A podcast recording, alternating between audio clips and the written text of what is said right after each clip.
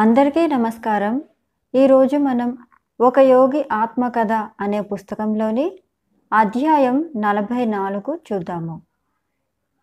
గాంధీ మహాత్ములతో వార్ధాలో మీకు స్వాగతం. గాంధీ మహాత్ముల కార్యదర్శి మహాదేవ దేశాయి మిస్ బ్లెట్సాకు, శ్రీ రైటుకు, నాకు సౌహార్దంతో నిండిన ఈ మాటలతో స్వాగతం చెబుతూ కద్దరు మాలలు వేశారు. మా చిన్న బృందం ఆగస్టులో ఒకనాడు వేకువజామున అప్పుడే వార్ధా స్టేషన్లో దిగింది. బండిలో ఉన్న దుమ్ములో నుంచి, ఉక్కపోతలో నుంచి బయటపడ్డందుకు మేము సంతోషించాం. మా సామాను ఒక ఎద్దుబండిలో వేయించి శ్రీ దేశాయితోనూ ఆయన వెంట వచ్చిన బాబాసాహెబ్ దేశ్ముఖ్, డాక్టర్ పింగళే గారులతో కలిసి మేము ఒక థెరపీ మోటారు కారులో బయలుదేరాం. బురద కొట్టుకుపోయిన నాటు రోడ్ల మీద కొంతసేపు ప్రయాణం చేసి మగన్వాడి చేరాం. భారతదేశ రాజకీయ ఋషి ఆశ్రమము అది. దేశాయి గారు మమ్మల్ని వెంటనే రాజగదిలోకి తీసుకువెళ్లారు. అక్కడ గాంధీ మహాత్ములు బాసం పట్టు వేసుకుని కూర్చుని ఉన్నారు. ఒక చేతిలో కలం, మరొక చేతిలో ఒక కాగితం ముక్క. ఆయన ముఖంలో హృదయకర్షకమైన మధుర మందహాసం కనిపిస్తోంది. స్వాగతం అని హిందీలో రాశారాయన. ఆ రోజు సోమవారం. వారానికోసారిగా ఆయన మౌనం పాటించే రోజు అది. మేము కలుసుకోవటం అదే మొదటిసారి అయినా మేము ఒకసారి ఒకరినొకరం ఆప్యాయంగా చూసుకున్నాం. గాంధీ మహాత్ములు 1925లో రాంచీ విద్యాలయాన్ని సందర్శించారు. అది ఆ విద్యాలయానికి ఒక గౌరవం. ఆ సందర్భంలో ఆయన అతిథుల అభిప్రాయాల పుస్తకంలో దయతో ప్రశంసాపూర్వకమైన మాటలు కొన్ని రాశారు. 100 పౌనుల స్వల్పకాయం గల ఆ సాధువులో శారీరక, మానసిక, ఆధ్యాత్మిక ఆరోగ్యాలు ప్రస్ఫుటమవుతున్నాయి. స్నిగ్ధమైన ఆయన ధూమవర్ణ నేత్రాలు జ్ఞానంతో, చిత్తశుద్ధితో, వివేకంతో వెలుగొందుతున్నాయి. ఈ రాజనీతిజ్ఞులు న్యాయ, సాంఘిక, రాజకీయ పోరాటాలు అనేకం జయించారు. గాంధీగారు భారతదేశంలోని లక్షలాది జన హృదయాల్లో స్థానం సంపాదించుకున్నంతగా ప్రపంచంలో మరే నాయకుడు సంపాదించుకోలేదు.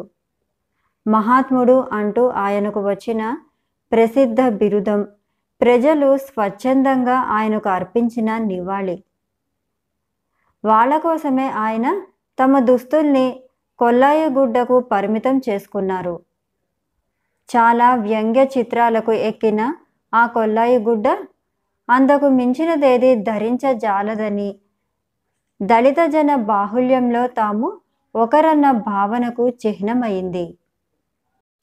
ఆశ్రమవాసులు పూర్తిగా మీ సేవకు హాజరుగా ఉంటారు. ఏ పని కావాలన్నా దయచేసి వాళ్ళని అడిగి చేయించుకోండి. శ్రీదేశాయి మమ్మల్ని రాతగదిలో నుంచి అతిథి గృహానికి తీసుకువెళ్తూ ఉండగా మహాత్ములు అప్పటికప్పుడు ఈ ముక్కలు రాసి సహజ సౌమ్యతత్వంతో నాకు అందించారు. దేశాయి గారు మమ్మల్ని పండ్ల తోటల గుండా, పూల తోటల గుండా నడిపించి జాలి కిటికీలున్న ఒక పెంకుటింటికి తీసుకువెళ్లారు. ముందరి దొడ్లో ఉన్న 25 అడుగుల నూతిని పశువులకు నీళ్లు పట్టడానికి ఉపయోగిస్తారని చెప్పారు. ఆ పక్కనే ధ్యానం నూర్చటానికి సిమెంటు చక్రం ఒకటి ఉంది. మాకు ఒక్కొక్కరికి ఒక్కొక్కటి చప్పున ప్రత్యేకంగా ఇచ్చిన చిన్న పడక గదుల్లో వీలైనంత కనీసపు సామాగ్రి మాత్రమే, నుకల తాటితో అల్లిన ఒక మంచం మాత్రం ఉంది. వెళ్ళవేసిన వంటింట్లో ఒక మూల నీటి కళాయి ఉంది. మరొక చోట వండుకోవటానికి ఒక పొయ్యి కూడా ఉంది. కాకుల అరుపులు, పిచ్చుకుల కిచకిచలు, పశువుల అంబారవాలు, రాళ్ళు కొట్టేటప్పుడయ్యే టకటకా చప్పుళ్ళు, నిరాడంబరమైన పల్లెల్లో వినపడే శబ్దాలు మా చెవులకు సోకాయి. శ్రీ రైటు యాత్రా దినచర్య పుస్తకాన్ని గమనించి శ్రీదేశాయి దాన్ని తెరిచి అందులో ఒక పేజీలో గాంధీ మహాత్ముల సత్యాగ్రహాలు, అందరూ చేసే సత్యాగ్రహ వ్రత ప్రతిజ్ఞని వరుసగా రాశారు. అహింస, సత్యం, అస్థేయం అంటే దొంగలించకపోవటం, బ్రహ్మచర్యం, అపరిగ్రహం, కాయకష్టం, జిహ్వా వీటిని అదుపులో ఉంచుకోవటం, నిర్భయం అన్ని మతాల పట్ల సమాన గౌరవం, స్వదేశీ అంటే దేశంలో తయారైన వస్తువులే వాడటం, అంటరానితనం పాటించకపోవటం. ఈ 11 నియమ విభేదాలతో ప్రతిజ్ఞలు పాటించాలి. ఆ మర్నాడు గాంధీ గారే స్వయంగా ఈ పేజీ మీద సంతకం చేసి తేదీ కూడా వేశారు, ఆగస్టు 27, 1935 అని. మేము వచ్చిన 2 గంటల తర్వాత నన్ను, నా సహచరుల్ని భోజనానికి పిలిచారు. మహాత్ములు అప్పటికే ముంగిలికి ఆయన పట్టణ మందిరానికి మధ్యలో ఉన్న ఆశ్రమం వసారా కామను మీద కూర్చుని ఉన్నారు. సుమారు 25 మంది సత్యాగ్రహులు కూర్చున్నారు. వాళ్లకు ఎదురుగా ఇత్తడి కప్పులు, కంచాలు పెట్టి ఉన్నాయి. అందరూ కలిసి ప్రార్థన చేశారు. తర్వాత పెద్ద ఇత్తడి పాత్రలు తెచ్చి వాటిలో నుంచి నెయ్యి వేసిన చపాతీలు తీసి వడ్డించారు. తల్సరి అంటే ఉడకబెట్టిన కూరగాయల ముక్కలు, నిమ్మకాయ మురబ్బా కూడా వేశారు. మహాత్ములు చపాతీలు, ఉడకబెట్టిన బీట్రూట్ దుంపలు, కొన్ని పచ్చికూరలు, నారింజకాయలు తిన్నారు. కంచానికి ఒక పక్కన పెద్ద వేపాకు ముద్ద ఉంది. రక్తాన్ని శుభ్రపరచటంలో వేపాకు చెప్పుకోదగ్గింది. ఆయన ఒక చెంచాతో కొంత విడతీసి దాన్ని నా కంచంలో పెట్టారు. బలవంతాన మా అమ్మ నా చేత ఆ వెగటు మందు మింగించిన చిన్నప్పటి రోజులు గుర్తుకు వచ్చాయి. నేను దాన్ని నోట్లో వేసుకుని మంచినీళ్లతో పాటు గుటుక్కున మింగేశాను. కానీ గాంధీ గారు ఆ రుచి అనుకోకుండా ఆ వేపాకుల ముద్ద కొద్ది కొద్దిగా నమిలి తిన్నారు. ఇచ్ఛానుసారంగా తమ మనస్సును ఇంద్రియాల మీద నుంచి మళ్లించే సామర్థ్యం మహాత్ములకు ఉందని ఈ చిన్న సంఘటనలో గమనించాను. కొన్నేళ్ల కిందట ఆయనకు జరిగిన బహుళ ప్రచారంలో ఉన్న గిలక ఆపరేషన్ సంగతి గుర్తొచ్చింది నాకు. మత్తుమందులేవి తమకు అక్కర్లేదని ఆ సాధువు బాధను గురించిన స్పృహ తమకు లేదన్న విషయాన్ని ఆయన ప్రశాంతమైన చిరునవ్వు వెల్లడిస్తూ ఉండగా, ఆపరేషన్ జరుగుతున్నంతసేపు తమ శిష్యులతో కులాసాగా కబుర్లు చెప్తారు. మధ్యాహ్నం గాంధీగారి ప్రముఖ శిష్యురాలైన మాడలిన్ స్లైడ్తో ముచ్చటించే అవకాశం కలిగింది. ఒక ఇంగ్లీషు నౌకా సేనాధిపతి కుమార్తె ఈమె. ఈ అమ్మాయి పేరు ఇప్పుడు మీరా బెహెన్. ఈమె తన రోజువారీ కార్యకలాపాల గురించి నిర్దిష్టమైన హిందీలో నాకు చెబుతున్నప్పుడు పుష్టిగా, ప్రశాంతంగా ఉండే ఆమె ముఖంలో ఉత్సాహం పెళ్లివిరింది. గ్రామ పునరుద్ధరణ కృషి లాభదాయకమైనది. మాలో 5గురం ప్రతిరోజు పొద్దున 5 గంటలకి లేచి దగ్గరలో ఉన్న పల్లెలో వాళ్ళకి సేవ చేసి సాధారణ ఆరోగ్య నియమాల గురించి వాళ్ళకు బోధిస్తాం. వాళ్ళ పాకిదొడ్లు, బురద మట్టితో వేసిన తాటాకు గుడిసెలు శుభ్రం చేయటం ఒక పనిగా పెట్టుకున్నాం. పల్లెటూరి వాళ్ళు చదువురాని వాళ్ళు, చేసి చూపిస్తే తప్ప వాళ్ళకి నేర్పటం సాధ్యం కాదు అంటూ కులాసాగా నవ్విందామె. ఉన్నత కుటుంబంలో జన్మించిన ఈ ఆంగ్ల వనిత చేత మామూలుగా అంటరాని వాళ్ళు మాత్రమే చేసే పాకి పని చేయించినది నిజమైన క్రైస్తవ సహజమైన వినయం. అందుకు ఆమె వైపు ప్రశంసాపూర్వకంగా చూశాను. నేను 1925లో భారతదేశం వచ్చాను అని చెప్పారామె. ఈ దేశంలో నేను నా ఇంటికి తిరిగి వచ్చాను అనిపిస్తుంది. ఇప్పుడిగా నా పాత జీవన సరళికి, పాత అభిరుచులకు మారిపోవాలని అనిపించదు. మేము కొంతసేపు అమెరికా గురించి మాట్లాడుకున్నాం. భారతదేశాన్ని సందర్శించే అమెరికన్లు అనేక మంది ఆధ్యాత్మిక విషయాల్లో కనబరిచే గాఢమైన ఆసక్తి గమనించి నేనెప్పుడూ సంతోషిస్తూ ఆశ్చర్యపోతూ ఉంటాను అన్నారామె. మరి కాసేపట్లో మీరా బెహ్న్కు రాట్నంతో చేతుల నిండా పనిపడింది. గాంధీ మహాత్ముల కృషి వల్ల రాట్నాలు ఇప్పుడు భారతీయ గ్రామాల్లో ఎక్కడ పడితే అక్కడ కనిపిస్తున్నాయి. కుటీర పరిశ్రమల పునరుద్ధరణను ప్రోత్సహించడానికి గాంధీ గారికి బలమైన ఆర్థిక, సాంస్కృతిక కారణాలు ఉన్నాయి. కానీ ఆయన ఆధునిక ప్రగతినంతను పిచ్చిగా ఖండించమని చెప్పరు. యంత్రాలు, రైళ్లు, కార్లు, టెలిగ్రాఫు ఆయన జీవితంలోనే ప్రముఖ పాత్రలు వహించాయి. ఆయన ప్రజాసేవ చేసిన కాలం రాజకీయ ప్రపంచంలోని వ్యవహార వివరాలతోనూ కఠోర సత్యాలతోనూ ప్రతిరోజు కుస్తీ పట్టిన, జైలులోనూ బయట కూడా కలిపి 50 ఏళ్ల ఆ కాలం ఆయన మనస్సంతుల నియమాన్ని, నిష్కాపట్యాన్ని, మతి స్థిమితాన్ని, చిత్రమైన మానవ జీవితాన్ని హాస్య ధోరణిలో మెచ్చుకోవటానికి, పెంచటానికే దోహదపడింది. మేము ముగ్గురం బాబాసాహెబ్ దేశ్ముఖ్ గారి అతిథులుగా సాయంత్రం 6 గంటలకు భోజనాలు చేశాం. రాత్రి 7 గంటలకు మళ్ళీ మేము మగన్వాడి ఆశ్రమంలో ప్రార్థన వేళకు వెళ్ళి డాబా ఎక్కాం. అక్కడ 30 మంది సత్యాగ్రహులు గాంధీ గారి చుట్టూ కూర్చుని ఉన్నారు. ఆయన ఒక తుంగచాప మీద కూర్చుని ఉన్నారు. పాతకాలపు జేబు గడియారం ఒకటి ఆయన ముందువైపు ఉంది. వాలుతున్న సూర్యుడు తాటి చెట్ల మీద, మర్రి చెట్ల మీద చివరి వెలుగులు ప్రసరిస్తున్నాడు. రాత్రి రోద కీచురాళ్ల చప్పుళ్ళు మొదలయ్యాయి. వాతావరణం పూర్తిగా ప్రశాంతంగా ఉంది. నేను మైమర్చిపోయాను. శ్రీదేశాయి భజన కీర్తన ఒకటి పాడుతూ ఉండగా తక్కిన వాళ్ళంతా ఆయన పాడింది అందుకొని పాడుతున్నారు. తర్వాత గీతాపారాయణ జరిగింది. ముగింపు ప్రార్థన నన్ను చెయ్యమని మహాత్ములు నాకు సంజ్ఞ చేశారు. ఆలోచనకు, ఆశయానికి ఎటువంటి పొందిక ఉంది?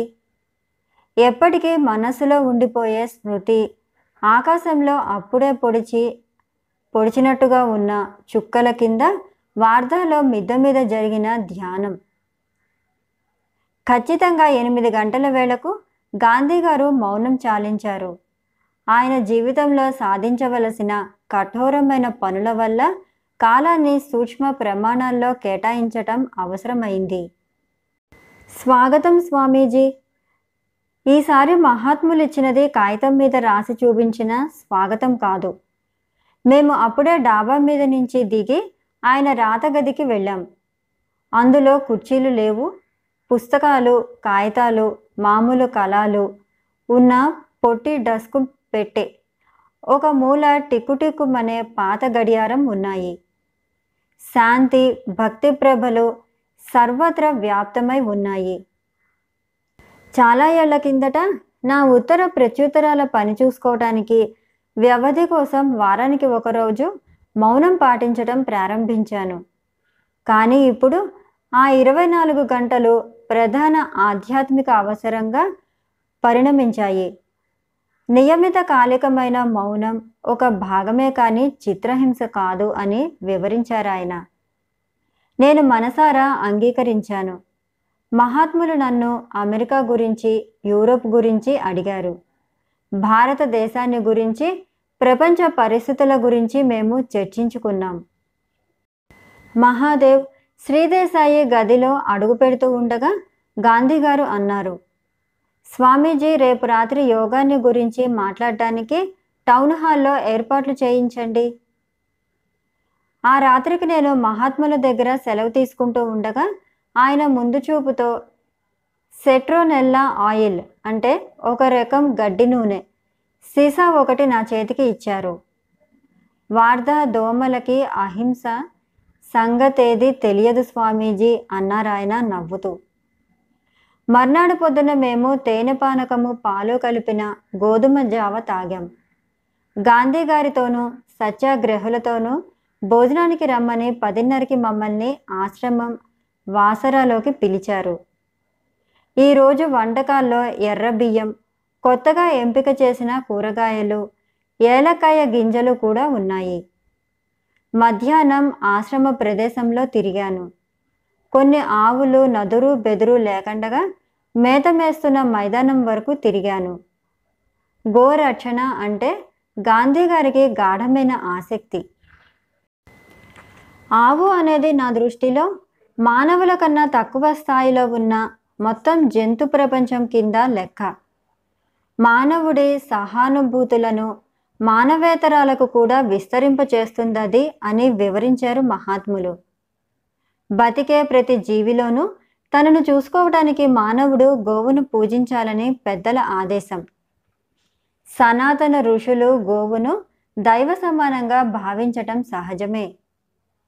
భారతదేశంలో మనిషికి ఆవు మంచి తోడు. అది సర్వసంప్రాప్త దాత్రి. అది పాలివ్వటమే కాకుండా సేద్యానికి కూడా ఉపయోగపడుతుంది. గోవు కరుణ రసాత్మక కావ్యం. ఆ సాధు జంతువులో కరుణే కళ్ళకి కనబడుతుంది. మానవ జాతిలో లక్షలాది మందికి రెండో తల్లి అది. గోరక్షణ చేయటం అంటే భగవంతుడు సృష్టించిన మూగ జీవాలన్నింటికీ రక్షణ ఇవ్వటమే అన్నమాట. సృష్టిలో నిమ్న శ్రేణివి నోరు లేనివి కనుక వాటి అభ్యర్థన ఇంకా శక్తిమంతంగా ఉంటుంది. వేలాది విషయాల మీద గాంధీజీ చక్కగా రాశారు. ప్రార్థన గురించి ఆయన ఇలా అన్నారు: దేవుడి సహాయం లేకపోతే మనం ఎంత నిస్సహాయులమో మనకి ప్రార్థన జ్ఞాపకం చేస్తుంది. ప్రార్థన లేకపోతే ఏ ప్రయత్నము పూర్తి అయినట్టు కాదు. మనిషి చేసే అతి మంచి ప్రయత్నం కూడా వెనకాల భగవంతుని ఆశీస్సు కనుక లేకపోతే ఎందుకు పనికిరాదని ఖచ్చితంగా గుర్తించాలి. మనం వినయంగా ఉండాలని సూచిస్తుంది ప్రార్థన. ఆత్మశుద్ధికి, ఆత్మశోధనకు అది పిలుపు. నైష్టిక హిందువుకు కొన్ని నిత్యకర్మలు విధించి ఉన్నాయి. ఒకటి భూతయజ్ఞం, అంటే పశువులకు మేత పెట్టడం. సృష్టిలో అల్పమైన అపరిణిత జీవుల పట్ల మనిషికి తనకున్న బాధ్యతల్ని గ్రహించుకోవాలన్నది దానికి ఇది ప్రతీక. ఆ అల్ప పరిణిత జీవరూపాలు సహజాతపరంగా దేహస్పృహకు ముడిపడి ఉన్నవి. ఈ దేహస్పృహ మాయ మానవుణ్ణి కూడా బాధిస్తుంది. అయితే అల్ప పరిణత జీవ రూపాలకు మానవజాతికి విశిష్టమైన ముక్తిదాయక వివేక లక్షణం లేదు. ఏ విధంగా మానవుడు ఉచ్చతర అదృశ్య జీవుల అసంఖ్యాక శుభాశీసుల వల్ల ఊరట పొందుతున్నాడో అదేవిధంగా దుర్బల జీవుల్ని ఆదుకోవటానికి అతనిలోని సంసిద్ధతకు బలం చేకూరుస్తుంది ఈ భూతయజ్ఞం.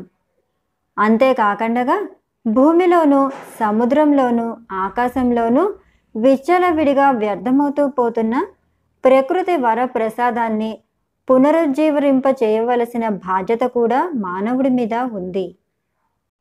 ఆ విధంగా ప్రకృతికి, జంతువులకి, మనిషికి, సూక్ష్మలోక దేవతలకి మధ్య నుండే సంభాషణ రాహిత్యం అనే పరిణామాత్మకమైన అవరోధాన్ని నిశ్శబ్ద ప్రేమతో చేసే నిత్య యజ్ఞాల ద్వారా దాటటం జరుగుతుంది. మరో రెండు దైనిక యజ్ఞాలు పితృయజ్ఞం, నృయజ్ఞం. పితృయజ్ఞం పితృదేవతలకు తర్పణాలు ఇవ్వటం.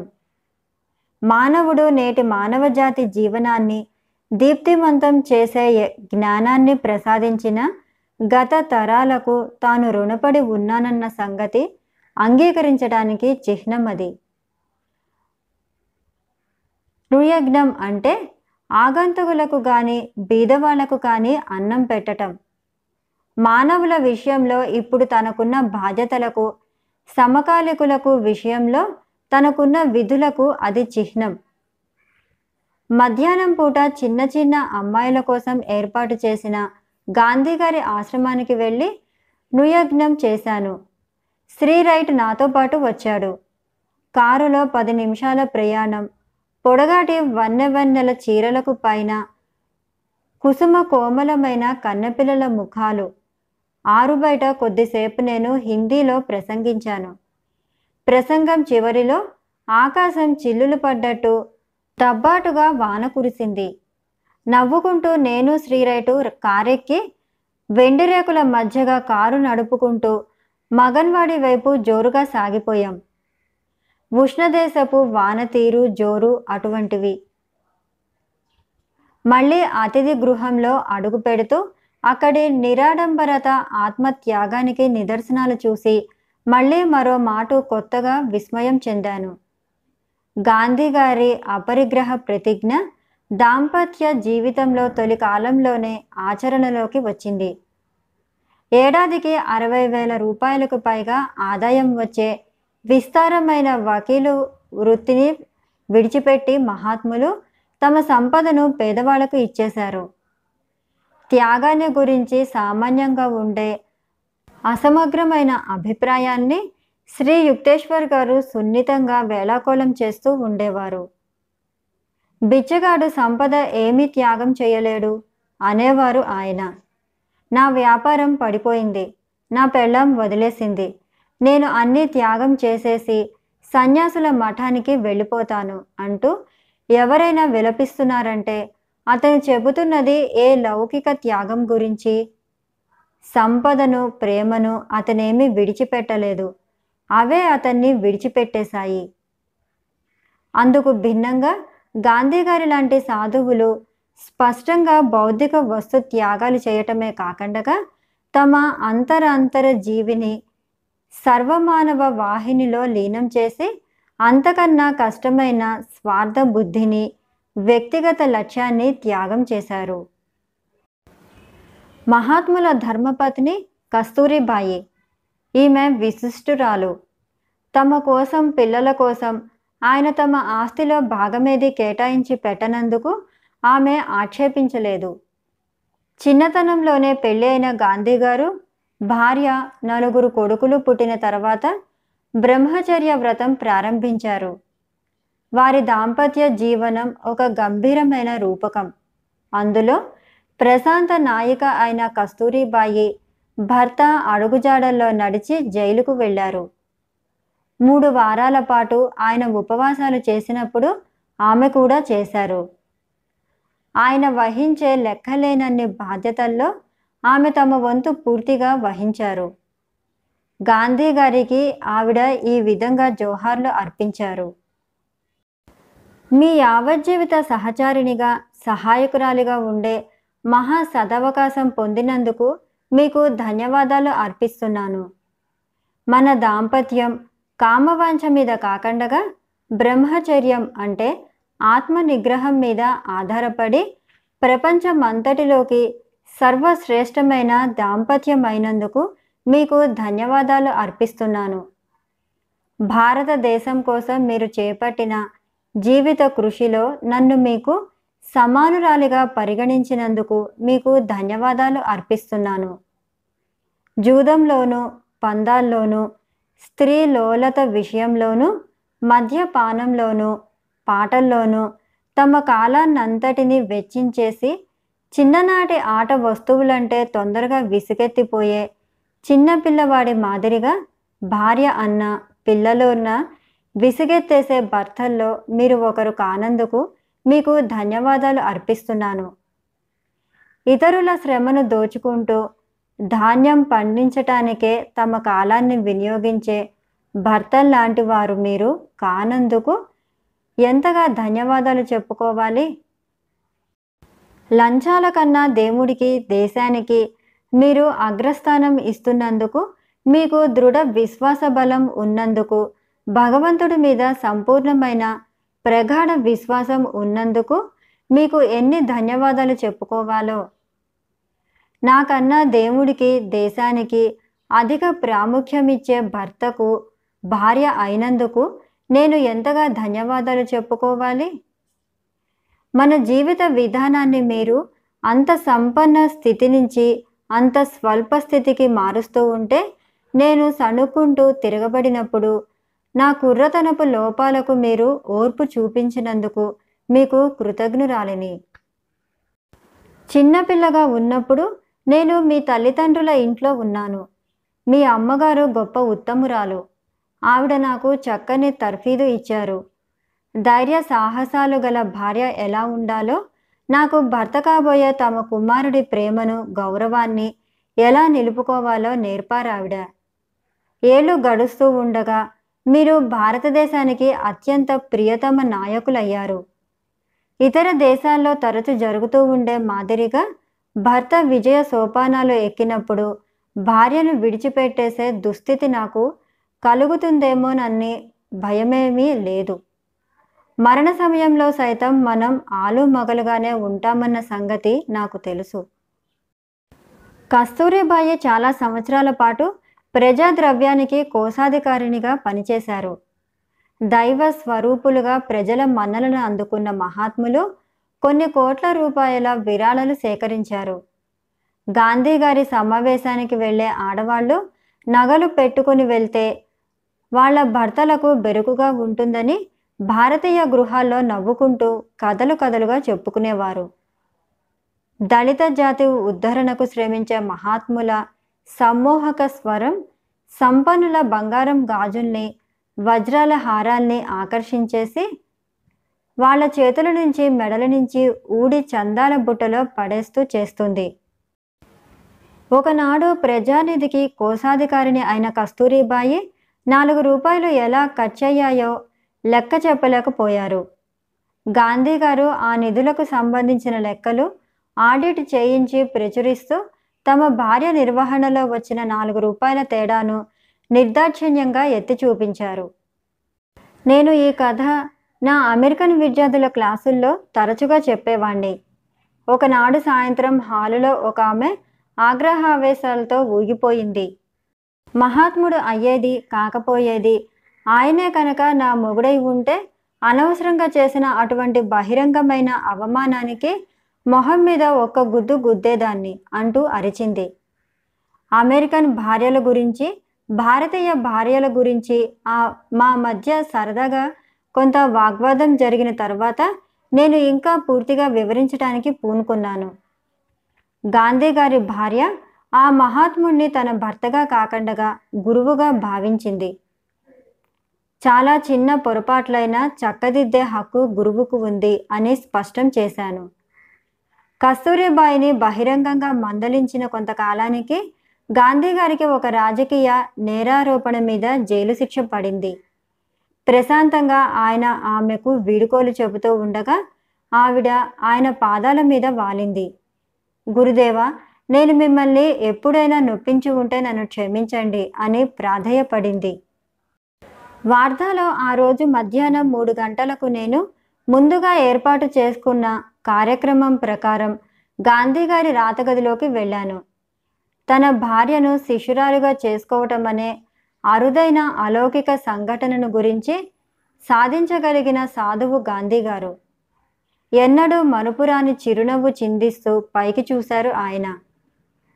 మహాత్మాజీ అంటూ ఆయన పక్కన ఉత్తి చేప మీద కూర్చుంటూ అహింసకు మీ నిర్వచనం ఏమిటో చెప్పండి అన్నాను. మనస్సులో కానీ చేతలో కానీ ఏ జీవికి హాని చేయకుండా ఉండటం చక్కని ఆదర్శమే. కానీ ఒక పిల్లవాడిని కాపాడుకోవటానికో తనను కాపాడుకోవటానికో తాచుపామును చంపకూడదా అని ప్రపంచం ఎప్పుడు అడుగుతూ ఉంటుంది. నిర్భయము, అహింస అన్న నా ప్రతిజ్ఞలో రెండింటినీ ఉల్లంఘించకుండా నేను తాచుపామును చంపలేను. అంతకంటే ప్రేమ స్పందనతో ఆ పామును శాంతపరచటానికి మానసికంగా ప్రయత్నిస్తాను. నా పరిస్థితులకు అనుగుణంగా ఉండాలి అని నేను నా ప్రయాణాన్ని దిగజార్చలేను. తమకు సహజమైన చిత్తశుద్ధితో గాంధీ గారు ఇంకా ఇలా అన్నారు. ఏ మాటకు ఆ మాటే చెప్పుకోవాలి. ఒక తాచుపామే కనుక ఎదురైతే నేను నిర్భరంగా ఇలా కబుర్లు చెప్పలేను. పద్యం గురించి ఇటీవలే వెలువడ్డ పాశ్చాత్య గ్రంథాలు కొన్ని ఆయన బల్ల మీద ఉన్నాయి. నేను వాటిని గురించి వ్యాఖ్యానించాను. అవును, పద్యం అన్నది ప్రతి చోట ఎంత ముఖ్యమో సత్యాగ్రహ ఉద్యమంలో కూడా అంత ముఖ్యం అని ముసిముసిగా నవ్వుతూ అన్నారాయన. సత్యాగ్రహులకు సంపూర్ణమైన నిగ్రహం ఉండాలని చెప్పేవాడిని కనుక బ్రహ్మచారికి అంటే బ్రహ్మచర్యం పాటించేవాడికి తగిన ఉత్తమ ఆహారం ఏమిటో కనుక్కోవటానికి ఎప్పుడూ ప్రయత్నిస్తూనే ఉన్నాను. ప్రజాననకారక సహజత్వాన్ని అదుపులో పెట్టుకోవటానికి ముందు జిహ్వను జయించాలి. అర్ధాకలిగా ఉండటం కానీ అసంతులిత ఆహారం తీసుకోవటం కానీ దానికి ఉపాయం కాదు. తిండి కోసం లోపల ఉండే అత్యాసను మొదట జయించిన తర్వాత అనవసరమైన విటమిన్లు, ఖనిజాలు, కేలరీలు మొదలైనవన్నీ ఉండే సాత్విక ఆహారం తింటూ ఉండాలి సత్యాగ్రహి. ఆహారానికి సంబంధించిన బాహ్యంతర జ్ఞానం వల్ల సత్యాగ్రహి శుక్లం ఒంటికంతకి పనికి వచ్చే జీవశక్తిగా ఇట్టే మారిపోతుంది.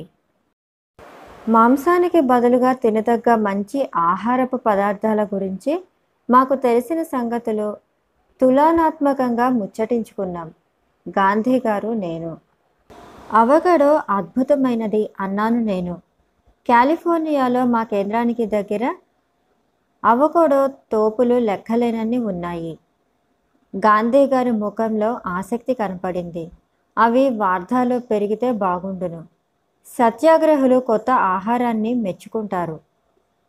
లాస్ ఏంజల్స్ నుంచి అవకాడో మొక్కలు కొన్ని తప్పకుండా వార్ధాకు పంపిస్తాను అని చెప్పి గుడ్లు, మాంసాకృతిలో ఉన్న ప్రోటీన్లు ఎక్కువగా ఉండే ఆహారం, ఇవి సత్యాగ్రహులకు నిషిద్ధమైనవా? బీజం లేని గుడ్లు నిషిద్ధం కావు అంటూ వెనకటి సంగతులు తలుచుకొని నవ్వుకున్నారు మహాత్ములు. చాలా ఏళ్ళు నేను వాటి వాడుకను సమ్మతించలేదు. ఇప్పటికీ నేనైతే తినను. మా కోడళ్లలో ఒక అమ్మాయి ఒకసారి పోషక ఆహార లోపం వల్ల ప్రాణం పోయే స్థితికి వచ్చింది. ఆమె గుడ్లు తిని తీరాలని పట్టుపట్టారు డాక్టర్లు. నేను ఒప్పుకోలేదు. దానికి బదులు మరొకటి చెప్పమన్నాను.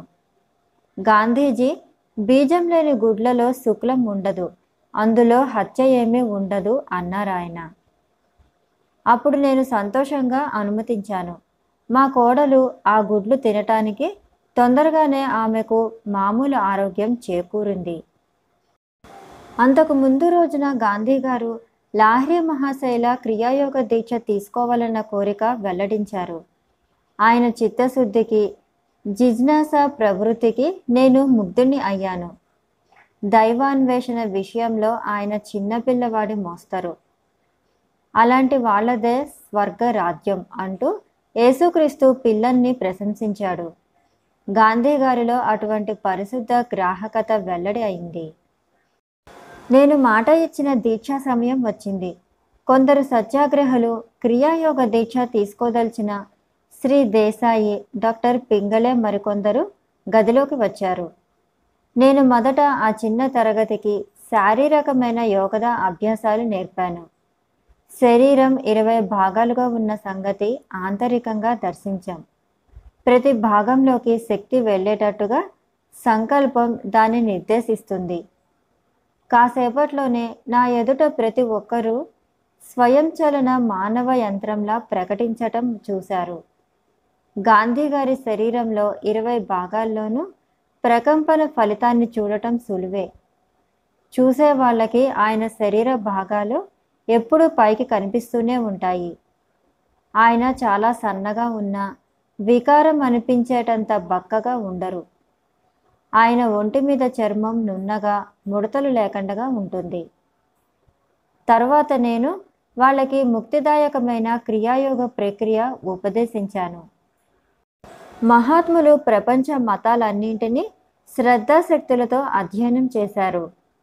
జైన గ్రంథాలు, బైబిలు, కొత్త నిబంధన గ్రంథము, టాల్స్టాయ్, సమాజ శాస్త్రీయ రచనలు, గాంధీ గారి అహింసా సిద్ధాంతపరమైన దృఢ విశ్వాసాలకు ప్రధానమైన ఆధారాలు ఈ మూడు. ఆయన మత అభిమానాన్ని ఇలా వ్యక్తం చేశారు.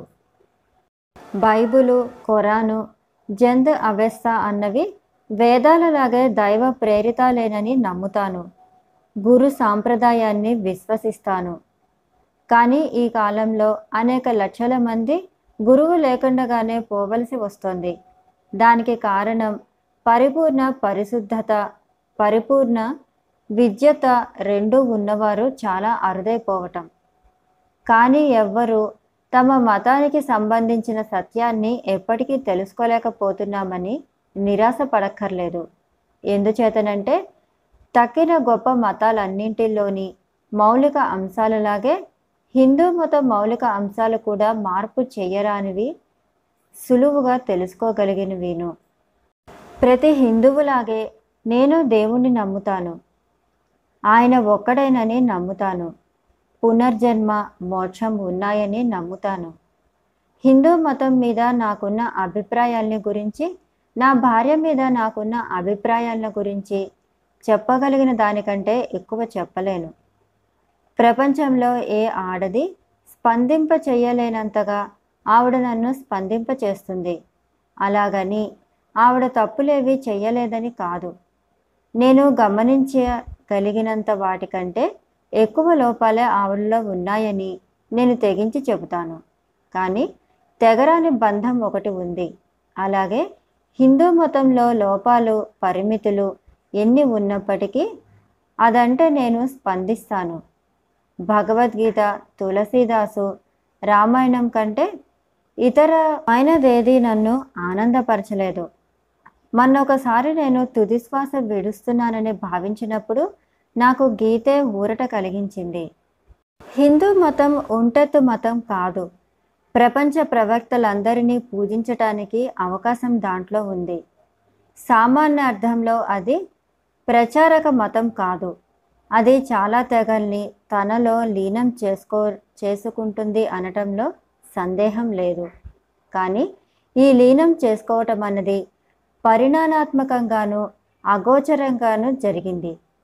ప్రతి ఒక్కడూ తన విశ్వాసాన్ని బట్టి లేదా ధర్మాన్ని బట్టి దేవుణ్ణి కొలవాలని చెబుతూ తద్వారా అన్ని మతాలతోనూ శాంతియుత సహజీవనం చేస్తుంది. క్రీస్తు గురించి గాంధీ గారు ఇలా రాశారు: ఆయన కనుక ఇప్పుడు మనుషుల మధ్య నివసిస్తూ ఉండి ఉంటే ఆయన నన్ను ప్రభు ప్రభు అంటూ పిలిచే ప్రతి వాళ్లకు కాక నా తండ్రి ఇచ్చానుసారంగా నడుచుకునేవాడు మాత్రమే అని రాసినట్టుగానే బహుశా తన పేరు కూడా ఎన్నడూ విని ఉండని అనేక మంది జీవితాల్ని దీవించి అలా ఉండేవాడని నా దృఢ విశ్వాసం. యేసుక్రీస్తు తన జీవితం ద్వారా నేర్పిన పాఠంలో మహత్తర ప్రయోజనాన్ని, ఏకైక లక్ష్యాన్ని మానవజాతికి తెలియజేశాడు. మనమందరం ఆశించి ఉండవలసిన ఆశయం ఇది. ఆయన ఒక్క క్రైస్తవ మతానికే కాదు, యావత్ ప్రపంచానికి, సర్వ దేశాలకు, సర్వ జాతులకు చెందినవాడని నా విశ్వాసం. వార్ధాలో నేనున్న చివరి రోజు సాయంత్రం టౌన్ హాలులో శ్రీ దేశాయి ఏర్పాటు చేసిన సమావేశంలో ప్రసంగించాను. యోగ శాస్త్రాన్ని గురించి నేనిచ్చే ఉపన్యాసం వినటానికి వచ్చిన జనం సుమారు 400 మంది. ఆ గదిలో కిటికీల్లో కూడా కిక్కిరిసిపోయారు. నేను మొదట హిందీలోనూ తర్వాత ఇంగ్లీష్లోనూ ప్రసంగించాను. నిద్రపోవటానికి ముందు మహాత్ముల దర్శనం కోసం మేము సకాలంలో ఆశ్రమానికి తిరిగి వచ్చాం. ఆయన ఆ సమయంలో ప్రశాంతంగా కూర్చుని ఉత్తర ప్రత్యుత్తరాలు చూసుకుంటున్నారు. పొద్దుట 5 గంటలకు నేను నిద్రలేచేసరికి చీకటి ఇంకా తచ్చాడుతూనే ఉంది. పల్లె బతుకులో అప్పుడే కదలిక మొదలైంది. మొదట ఆశ్రమం గేటు దగ్గర ఒక ఎద్దుబండి, ఆ తర్వాత నెత్తి మీద పెద్ద బరువు మోస్తున్న ఒక రైతును చూశాను. పొద్దుటి ఫలహారం అయిన తర్వాత మేము ముగ్గురం గాంధీ గారి దగ్గర సెలవు తీసుకుంటూ ప్రణామాలు అర్పించటానికి వెళ్ళాం. ఆ సాధువు ఉదయ ప్రార్థనకు 4 గంటలకే లేస్తారు. మహాత్మాజీ సెలవు. ఆయన పాదాలు ముట్టుకోవటానికి నేను ముందుకు వంగాను. మీ సంరక్షణలో భారతదేశం క్షేమంగా ఉంది. మనోహరమైన మా వార్ధాయాత్ర ముగిసిన తర్వాత కొన్నేళ్లు గడిచిపోయాయి. భూమి, మహాసముద్రాలు, ఆకాశం యుద్ధంలో ముగిసిన ప్రపంచంతో మలినమైపోయాయి. ప్రపంచ మహానాయకుల్లో గాంధీ గారు ఒకరే ఆయుధ బలానికి బదులుగా ఆచరణానుకూలమైన అహింసను ప్రత్యామ్నాయంగా ప్రదర్శించారు. కష్ట నష్టాల్ని తీర్చిదిద్దటానికి, అన్యాయాల్ని తొలగించటానికి గాంధీ మహాత్ములు అహింసా సాధనాన్ని చేపట్టారు. అవి ఎంత ఫలదాయకమైనవో పదే పదే నిరూపించుకున్నాయి. ఆయన తమ సిద్ధాంతాన్ని కొన్ని మాటల్లో చెప్పారు. వినాశానికి నడుమ జీవితం కొనసాగుతూ ఉండటం చూశాను. కాబట్టి వినాశనం కంటే పరమధర్మం ఒకటి ఉండి తీరాలి. ఆ ఒక్క ధర్మంలో సువ్యవస్థమైన సమాజమే అవగాహనకు అందుతుంది, జీవితం జీవనయోగ్యమవుతుంది. జీవిత ధర్మం అదే అయినట్లయితే మనం దాన్ని నిత్య జీవితంలో అమల్లో పెట్టాలి. యుద్ధాలు ఎక్కడ ఉంటే అక్కడ, ప్రత్యర్థి ఎక్కడ ఎదురైతే అక్కడ మనం ప్రేమతో జయించాలి. ఒకానొక ప్రేమ సూత్రం నా జీవితంలోనే విధ్వంస సూత్రం అందించినంత ఫలితాన్ని అందించింది. భారతదేశంలో మనకు ఈ సూత్రం పనిచేయటం అత్యంత విశాల స్థాయిలో కళ్లకు కట్టింది. అహింస 36 కోట్ల మందిలోకి చొచ్చుకుపోయిందని నేను అనను, కానీ అత్యంత స్వల్పకాలంలో ఏ ఇతర సిద్ధాంతము చొచ్చుకుపోయినంతగా ఇది చొరబారిందని తప్పకుండా చెబుతాను. అహింసాత్మక మనస్థితి సాధించటానికి చాలా శ్రమతో కూడిన శిక్షణ అవసరమవుతుంది. సైనికుడి జీవితంలాగే అది క్రమశిక్షణతో కూడిన జీవితం. మనోవాకాయాలు సరైన సమన్వయం పొంది ఉన్నప్పుడే పరిపూర్ణ స్థితిని అందుకోవటం జరుగుతుంది. సత్యాహింసల నియమాన్ని మన జీవిత ధర్మంగా చేసుకోవాలని నిర్ధారణ చేసుకుంటే ప్రతి సమస్య పరిష్కారానికి లొంగుతుంది. ఆధ్యాత్మిక దృష్టి లేకపోతే ప్రజలు నశించిపోతారన్న సత్యాన్ని భయంకరమైన ప్రపంచ రాజకీయ సంఘటనల పరంపర నిర్దాక్షిణ్యంగా చూపిస్తుంది. మతం కాకపోతే విజ్ఞాన శాస్త్రం మానవ జాతిలో భద్రతా రాహిత్య జ్ఞానలేశాన్ని, సమస్త భౌతిక వస్తువుల ఆశాతత్వాన్ని జాగృతం చేసింది. మానవుడిప్పుడు అంతర్నిశలు హితమైన తన మూలతత్వం దగ్గరికి, అంటే తనలో ఉన్న పరమాత్మ దగ్గరికి కాకపోతే నిజంగా మరెక్కడికి పోతాడు? చరిత్ర తిరగేసినట్లయితే మానవుడి సమస్యలేవి పాశవిక శక్తిని ఉపయోగించటం వల్ల పరిష్కారం కాలేదని సహేతుకంగా ఎవరైనా చెప్పవచ్చు. మొదటి ప్రపంచ యుద్ధం దురంత భయానక కర్మను సృష్టించింది. అదే రెండో ప్రపంచ యుద్ధంగా పరిణమించింది. ఇప్పటి దుష్కర్మ అనే పెద్ద మంచుగడ్డను కరిగించగలిగింది సోదర భావం అనే ఎండవేడి మాత్రమే. లేనినాడు అది మూడో ప్రపంచ యుద్ధంగా మారవచ్చు. 20వ శతాబ్దిలో అమంగళత్రయం వివాదాన్ని పరిష్కారం చేయటంలో మానవ వివేకానికి బదులుగా ఆటవిక తర్కాన్ని ఉపయోగించినట్లయితే భూమి మీద మళ్ళీ ఆటవికతను సృష్టించినట్టే. జీవితంలో సోదరులు కాకపోతే భయానక మృత్యువులోనే సోదరులవుతారు వాళ్ళు. అణుశక్తుల్ని కనిపెట్టడానికి దైవం ప్రేమతో మనిషిని అనుమతించింది, అటువంటి అవమానం తెచ్చుకోవడానికి కాదు. యుద్ధము నేరము ఎన్నడూ లాభించవు. విస్ఫోటక శూన్యత అనే పొగలోకి పోయిన కోట్ల కొద్దీ డాలర్లు ఒక కొత్త ప్రపంచాన్ని, రోగం అన్నది దాదాపు లేకుండా, పేదరికం అసలే లేకుండా ఉండే ప్రపంచాల్ని రూపొందించటానికి సరిపోయి ఉండేవి. భయం, సంక్షోభం, కరువు, మహమ్మారి విలయ తాండవం చేసే ప్రపంచం కాదు నెలకొనవలసింది.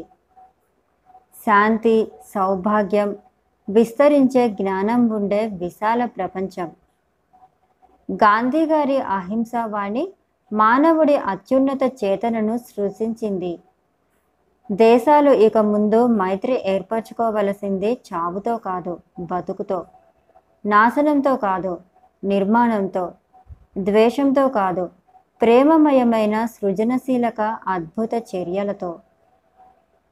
ఎవరైనా హాని కలిగించినప్పుడు క్షమించాలి అంటుంది మహాభారతం. మానవుడు క్షమిస్తూ ఉండటం వల్లనే మానవజాతి మనుగడ సాగుతోందని చెప్పారు. క్షమించటం పవిత్రత. క్షమ వల్లనే విశ్వం సుసంఘటితమై ఉంది. క్షమ బలవంతుల బలం, క్షమ త్యాగం, క్షమ మనశ్శాంతి, క్షమ సాధుస్వభావం, ఆత్మ సంయమం కలవాళ్ల గుణాలు. అవి శాశ్వత సద్గుణాలకి చిహ్నాలు. క్షమా ప్రేమల ధర్మంలో నుంచి సహజంగా పుట్టిందే అహింస. ధర్మ యుద్ధంలో ప్రాణ నష్టమే అవసరమైతే జీసస్ మాదిరిగా తన రక్తం ధారపోయటానికి సిద్ధంగా ఉండాలి, కానీ ఇతరుల రక్తం పారించటానికి కాదు అని కంఠోక్తిగా చెప్పారు గాంధీ గారు. తత్ఫలితంగా ప్రపంచంలో రక్తం చిందటం క్రమంగా తగ్గుతుంది.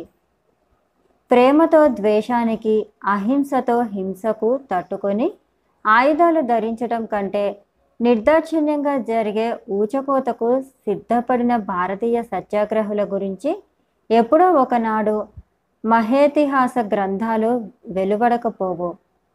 కొన్ని చారిత్రాత్మక సందర్భాల్లో ఏమి జరిగిందంటే, ప్రత్యర్థులు అవమానం పొంది తమ ప్రాణాల కన్నా ఇతరుల ప్రాణాలకు ఎక్కువ విలువనిచ్చే మనుషులు కంటపడటంతో గాఢంగా చలించిపోయి తమ తుపాకులు కింద పారేసి పారిపోయారు. నా దేశానికి స్వాతంత్రం సంపాదించటానికి రక్తపాతం కావించే మార్గాన్ని అనుసరించటం కంటే అవసరమైతే కొన్ని యుగాలైనా కాసుకొని ఉంటాను, బైబిలు ఇలా హెచ్చరిస్తుంది. కత్తి పట్టిన వాళ్ళందరూ కత్తికే ఎర అవుతారు అని మహాత్ములు ఇలా రాశారు. నేను జాతీయవాదినని చెప్పుకుంటాను, కానీ నా జాతీయవాదం విశ్వమంతా విశాలమైనది. భూమి మీద ఉన్న దేశాలన్నింటికీ తన ఒడిలోకి తీసుకుంటుందది. నా జాతీయతావాదంలో సర్వ ప్రపంచ సంక్షేమము ఇమిడి ఉంది. నా భారతదేశం ఇతర దేశాల బూడిద గుట్టల్లో నుంచి పైకి లేవాలని కోరను నేను. భారతదేశం ఏ ఒక్క మనిషిని దోచుకోవాలని కోరను. భారతదేశం తన బలంలో ఇతర దేశాలను కూడా శక్తివంతం చేయగలగటానికి అది బలిష్టంగా ఉండాలని కోరతాను. ఈనాడు యూరోప్లో ఒక్క దేశమైనా అలా లేదు. అవి ఇతర దేశాలకు బలం చేకూర్చవు. ప్రెసిడెంట్ విల్సన్ 14 చక్కని అంశాలు రూపొందించి వాటిని పేర్కొన్నాడు, కానీ ఇంత చేసి శాంతి సాధించటానికి మనం చేసే ప్రయత్నం విఫలమైందంటే మళ్ళీ చేపట్టడానికి అతనికి ఆయుధాలు ఉండనే ఉన్నాయి అన్నాడు. ఆ స్థితిని నేను ఇలా తిప్పి చెప్పాలనుకుంటున్నాను. ఇప్పటికే మన ఆయుధాలు విఫలమయ్యాయి. ఇప్పుడిక కొత్త దారి వెతుక్కుందాం.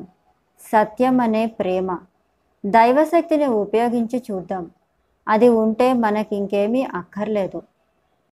మహాత్ముల సందేశాల్ని వ్యాప్తి చేసే వేలాది నిజమైన సత్యాగ్రహుల్ని ఈ అధ్యాయంలో తొలి భాగంలో ఉదహరించిన 11 కఠోర ప్రతిజ్ఞలు తీసుకున్న వాళ్లను తర్ఫీదు చేయటం వల్ల, అహింస వల్ల కలిగే ఆధ్యాత్మిక లాభాలను, ఉత్తరోత్తర బౌద్ధిక లాభాలను అవగాహన చేసుకునేందుకు గాను భారత జన సామాన్యానికి ఓర్పుతో బోధించటం వల్ల, అన్యాయానికి సహాయం చేయటానికి నిరాకరించటం, ఆయుధాలు చేపట్టడం కన్నా అవమానాన్ని, జైలు శిక్షను, చావును సైతం సహించటానికి అంగీకారం అన్న అహింసాత్మక ఆయుధాన్ని ప్రజలకు అందించటం వల్ల సత్యాగ్రహుల్లో విరోచితమైన బలిదానానికి లెక్కలేనన్ని ఉదాహరణల ద్వారా ప్రపంచ సానుభూతి సంపాదించటం వల్ల గాంధీ గారు అహింసకున్న ఆచరణ అనుకూల స్వభావాన్ని,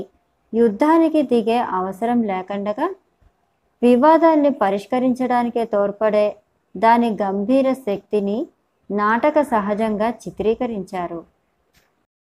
మరే దేశంలోనూ మరే నాయకుడు తుపాకీ గుండ్ల ద్వారా తప్ప మరే విధంగానూ ఎన్నడూ తన దేశానికి సంపాదించని అనేక రాజకీయ పరిష్కారాన్ని ఇప్పటికే గాంధీ గారు అహింసా మార్గాల్లో సాధించారు. అన్ని తప్పుల్ని, అన్ని చెడుల్ని నిర్మూలించటానికి అహింసా పద్ధతుల్ని రాజకీయ రంగంలోనే కాకుండా భారతీయ సంఘ సంస్కరణ అనే సునిశ్చిత సంకీర్ణ రంగంలో కూడా ప్రసక్తంగా ప్రయోగించటం జరిగింది. గాంధీ గారు, ఆయన అనుచరులు హిందువులకు మహమ్మదీయులకు మధ్య చాలా కాలంగా సాగుతున్న వివాదాన్ని, చాలా వాటిని పరిష్కరించారు. కొన్ని లక్షల మంది ముస్లింలు గాంధీ గారిని తమ నాయకుడిగా భావించుకున్నారు. అంటరాని వాళ్ళు ఆయన్ని తమ కోసం నడుం కట్టిన నిర్భయ విజయ వీరుడుగా పరిగణిస్తారు. నాకు మరో జన్మ కనుక ఉన్నట్లయితే నేను అంటరాని వాళ్ళల్లో ఒక అంటరాని వాడిగా పుట్టానని కోరుకుంటున్నాను. ఎందుచేతనంటే దానివల్లే నేను వాళ్ళకి మరింత సార్థకమైన సేవ చేయగలుగుతాను అని రాశారు గాంధీ గారు. గాంధీ మహాత్ములు నిజంగా మహాత్ములే, కానీ ఆయనకి ఆ బిరుదు ఇవ్వాలన్న వివేకం చూపించిన వాళ్ళు కోట్ల కొద్దీ నిరక్షరాస్యులు. సాధు సత్తములైన ఈ ప్రవర్త తన దేశంలోనే గౌరవం పొందారు. నిమ్నస్థాయి రైతు గాంధీ గారి పెద్ద సవాలు అందుకోవటానికి పెరగగలిగాడు. మనుషులో స్వభావ సిద్ధమైన ఔదార్యాన్ని గాంధీ మహాత్ములు హృదయపూర్వకంగా విశ్వసిస్తారు.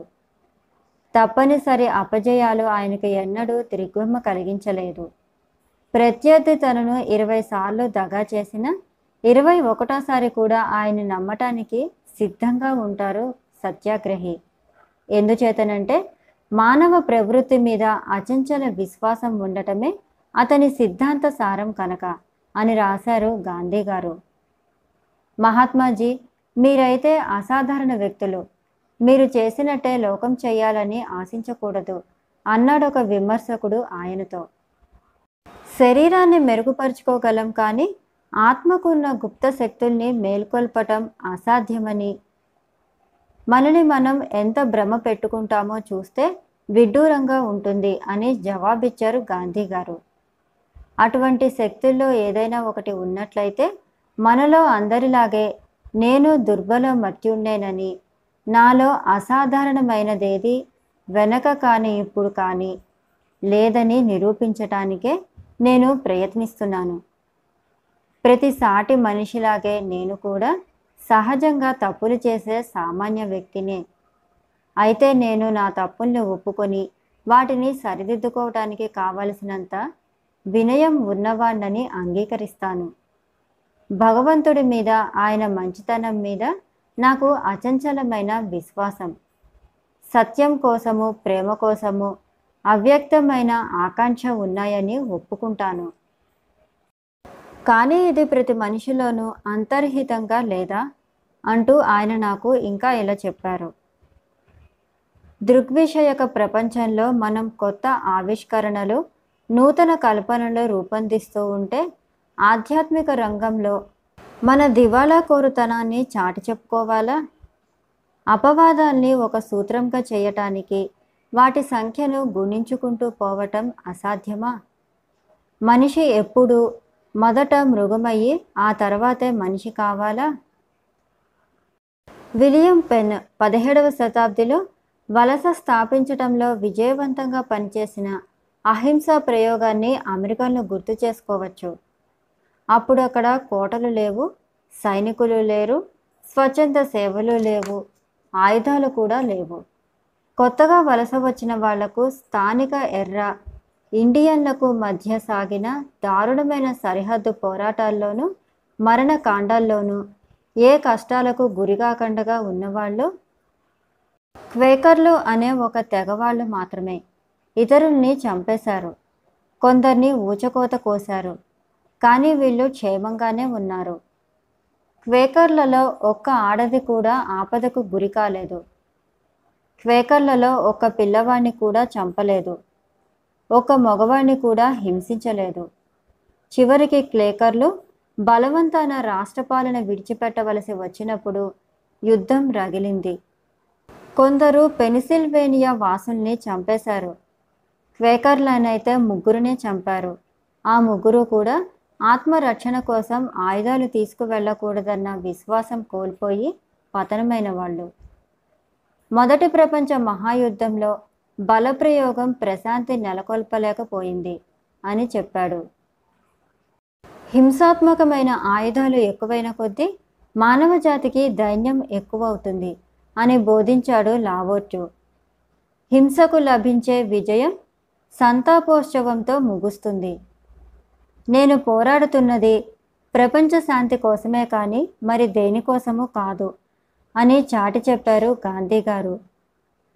భారతీయ ఉద్యమం అహింసాయుత సత్యాగ్రహ ప్రాతిపదిక మీద సాగినట్లయితే అది భారతదేశ శక్తికి కొత్త అర్థం ఇస్తుంది, అంతేకాదు జీవితానికి కూడానని నేను సవినయంగా మనవి చేస్తాను. గాంధీ గారి కార్యక్రమానికి అలవి కాని కళలు కనేవాడి కల్పనగా కొట్టిపారేసే ముందు పాశ్చాత్య దేశాలు సత్యాగ్రహాన్ని గురించి గలీలే గురువు చెప్పిన నిర్వచనాన్ని గురించి ఆలోచించడం మంచిది. కంటికి కన్ను, పంటికి పన్ను అని చెబుతూ ఉండటం మీరు విన్నారు. కానీ నేనంటాను, నువ్వు చెడును చెడుతో ఎదిరించకు. అంతకన్నా ఎవరైనా నీ కుడి చెంప మీద ఒక్క పెట్టు పెడితే అతనికి నీ రెండో చెంప కూడా చూపించు. మనోహరము ఖచ్చితమునైన భగవత్కాల నిర్ణయ అనుసారంగా ఇప్పటికే 2 మహాప్రపంచ సంగ్రామాలతో నిర్వీర్యము విధ్వంసమునైన ఈ శతాబ్దంలోకి గాంధీ శకం విస్తరించింది. ఆయన జీవితపు రాతిగోడ మీద దివ్య హస్త అక్షరాలు కనిపిస్తాయి. సోదరుల్లో ఇక మళ్ళీ రక్తపాతం జరగకూడదన్న హెచ్చరిక అది. గాంధీ మహాత్ములకు శృత్యుంజలి. జాతిపిత అన్న పేరు ఆయనకు సార్థకమైనది. ఒక పిచ్చివాడు ఆయన్ని చంపాడు. వెలుగు ఆరిపోయినందుకు కోటానుకోట్లు విలపించుతున్నారు. ఈ గడ్డ మీద వెలిగిన వెలుగు మామూలు వెలుగు కాదు. ఆ వెలుగు ఈ దేశంలో 1000 ఏళ్ళు కనిపిస్తుంది. ప్రపంచం దాన్ని దర్శిస్తుంది. 1948 జనవరి 30న న్యూఢిల్లీలో మహాత్మాగాంధీ హత్య జరిగిన కొద్దిసేపటికి భారత ప్రధాని అన్న మాటలివి. అంతకు 5 నెలల ముందు భారతదేశం శాంతియుతంగా దేశ స్వాతంత్రం సంపాదించుకుంటుంది. 78 ఏళ్ల వయసు గల గాంధీ గారి పని పూర్తయిపోయింది. తమ రోజులు దగ్గర పడుతున్నాయని ఆయన తెలుసుకున్నారు. ఆ విషాద సంఘటన జరిగిన నాడు పొద్దున ఆభా, ముఖ్యమైన కాగితాలన్నీ ఇలా తీసుకురా అని మనవరాలితో చెప్పారాయన. నేనివాళ జవాబులు రాసేయాలి, రేపనేది ఇక లేకపోవచ్చు. తమ చరమ భవితవ్య సూచనని గాంధీ గారు తమ రచనల్లో అనేక చోట్ల వెల్లడించారు. ఉపవాసాలతో చిక్కి శల్యమైన శరీరంలో 3 పిస్తోలు గుళ్లతో మరణిస్తున్న మహాత్ములు మెల్లగా నేలకు వాలుతూ మౌనంగా క్షమాదానం చేస్తూ హిందూ సాంప్రదాయ పద్ధతిలో నమస్కరిస్తూ చేతులు పైకి ఎత్తారు. జీవితంలో నటనే ఎరగని గాంధీ గారు ఆ మరణ సమయంలో మహానటులయ్యారు. ఆయన నిస్వార్థ జీవితంలోని త్యాగాలన్నీ కలిసి ప్రేమపూర్వకమైన ఆ చివరి భంగిమను చూపించగలిగాయి. ఆల్బర్ట్ ఐన్స్టైన్ మహాత్ములకు జోహార్లు అర్పిస్తూ ఇలా అన్నారు: ఇటువంటి వ్యక్తి ఒకరు రక్తమాంసాలతో ఈ భూమి మీద నడిచారన్న సంగతి నమ్మలేని తరాలు కూడా రావచ్చు. రోమ్లో వాటికన్ నుంచి వచ్చిన సమాచారంలో ఇలా ఉంది: ఆ హత్య ఇక్కడ మాకు ఎంతో సంతాపం కలిగించింది. క్రైస్తవ సద్గుణాలు మూర్తీభవించిన దేవదూత వంటి గాంధీ గారి కోసం ప్రజలు విలపిస్తారు. ఒక విశిష్ట సత్కార్యాన్ని సాధించటానికి భూమి మీదకి వచ్చిన మహాపురుషులందరి జీవితాలు ఏదో ఒక ప్రతీతాత్మకమైన అర్థంతో ముడిపడి ఉంటాయి. భారత సమైక్యం కోసం నాటకీయంగా సంభవించిన గాంధీ గారి మరణం ప్రతి ఖండంలోనూ అనేక్యంతో చీలికలైపోయిన ప్రపంచానికి ఆయన సందేశాన్ని ప్రముఖంగా చాటి చెప్పింది. ఆ సందేశాన్ని ఆయన భవిష్యత్తును సూచించే ఒక ప్రవర్త మోస్తారుగా ఇలా వెల్లడించారు: అహింస జన బాహుళ్యంలోకి వచ్చింది. అది జీవిస్తుంది. అది ప్రపంచానికి శాంతిదూత. అధ్యాయం 44 సమాప్తం.